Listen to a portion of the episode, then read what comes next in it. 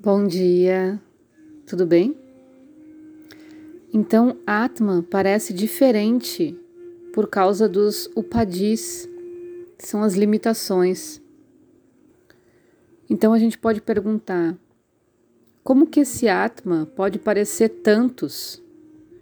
E o mestre responde: pois um só é o eu em todos os seres aparecendo diferente em diferentes seres, como um e também tantos.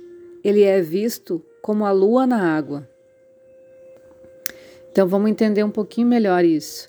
O Atma é, é um só em todos os seres, móveis e imóveis. Não há nenhum outro tipo igual ou diferente. Ou seja, não há qualquer tipo de divisão em partes no Atma. É uma coisa só.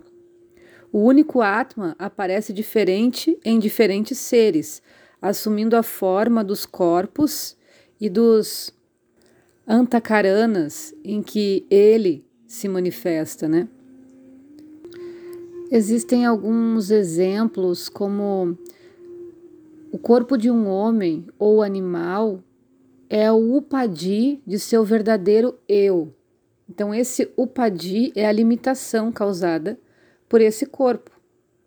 Então, a gente pensa que é o corpo.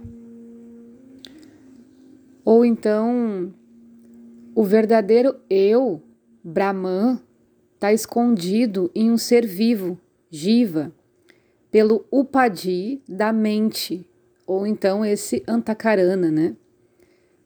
E o Deus Criador Ishvara pelo Upadi de Maya, uma aparência que não é o que parece, né? Uma ilusão.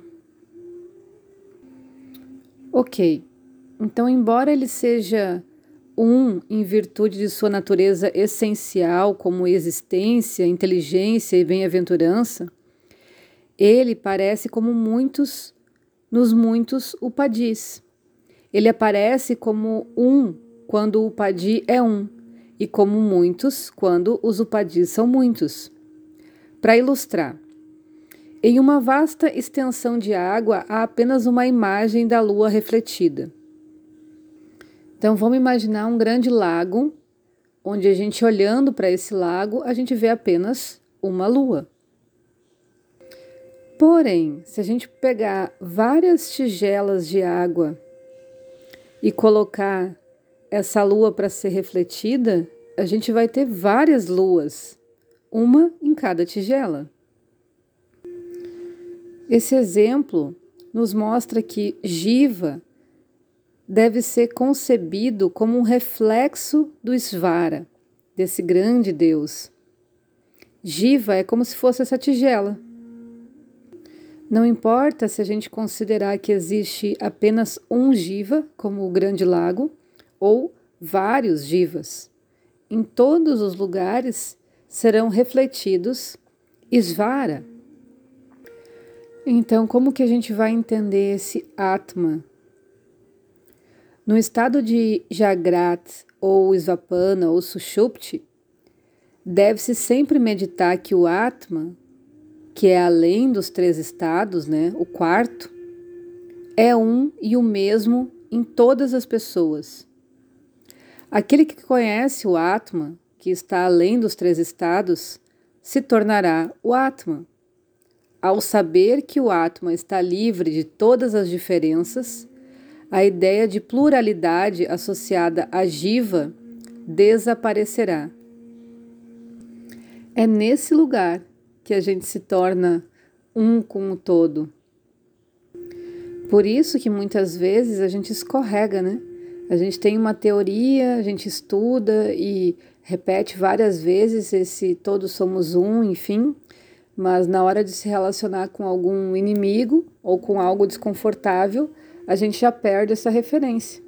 A gente não consegue mais se identificar como aquele jiva está fazendo algo ruim, né? Então, de fato, na prática, não tem como a gente falar algo que a gente não sabe como é. A gente não tem condições de falar todos somos um se a gente nem sabe como que isso acontece.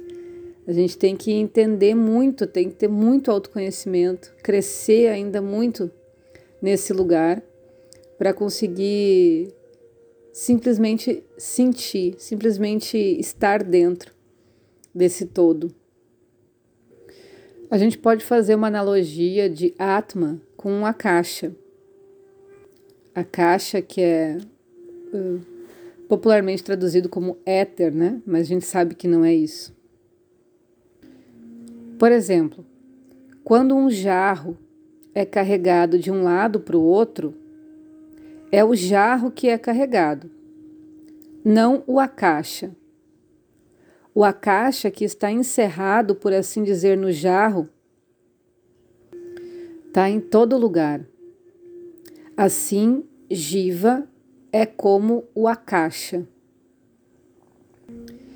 Isso ilustra a ideia de que Jiva, esse homem, esse que antes a gente falou como a tigela, ele é Isvara.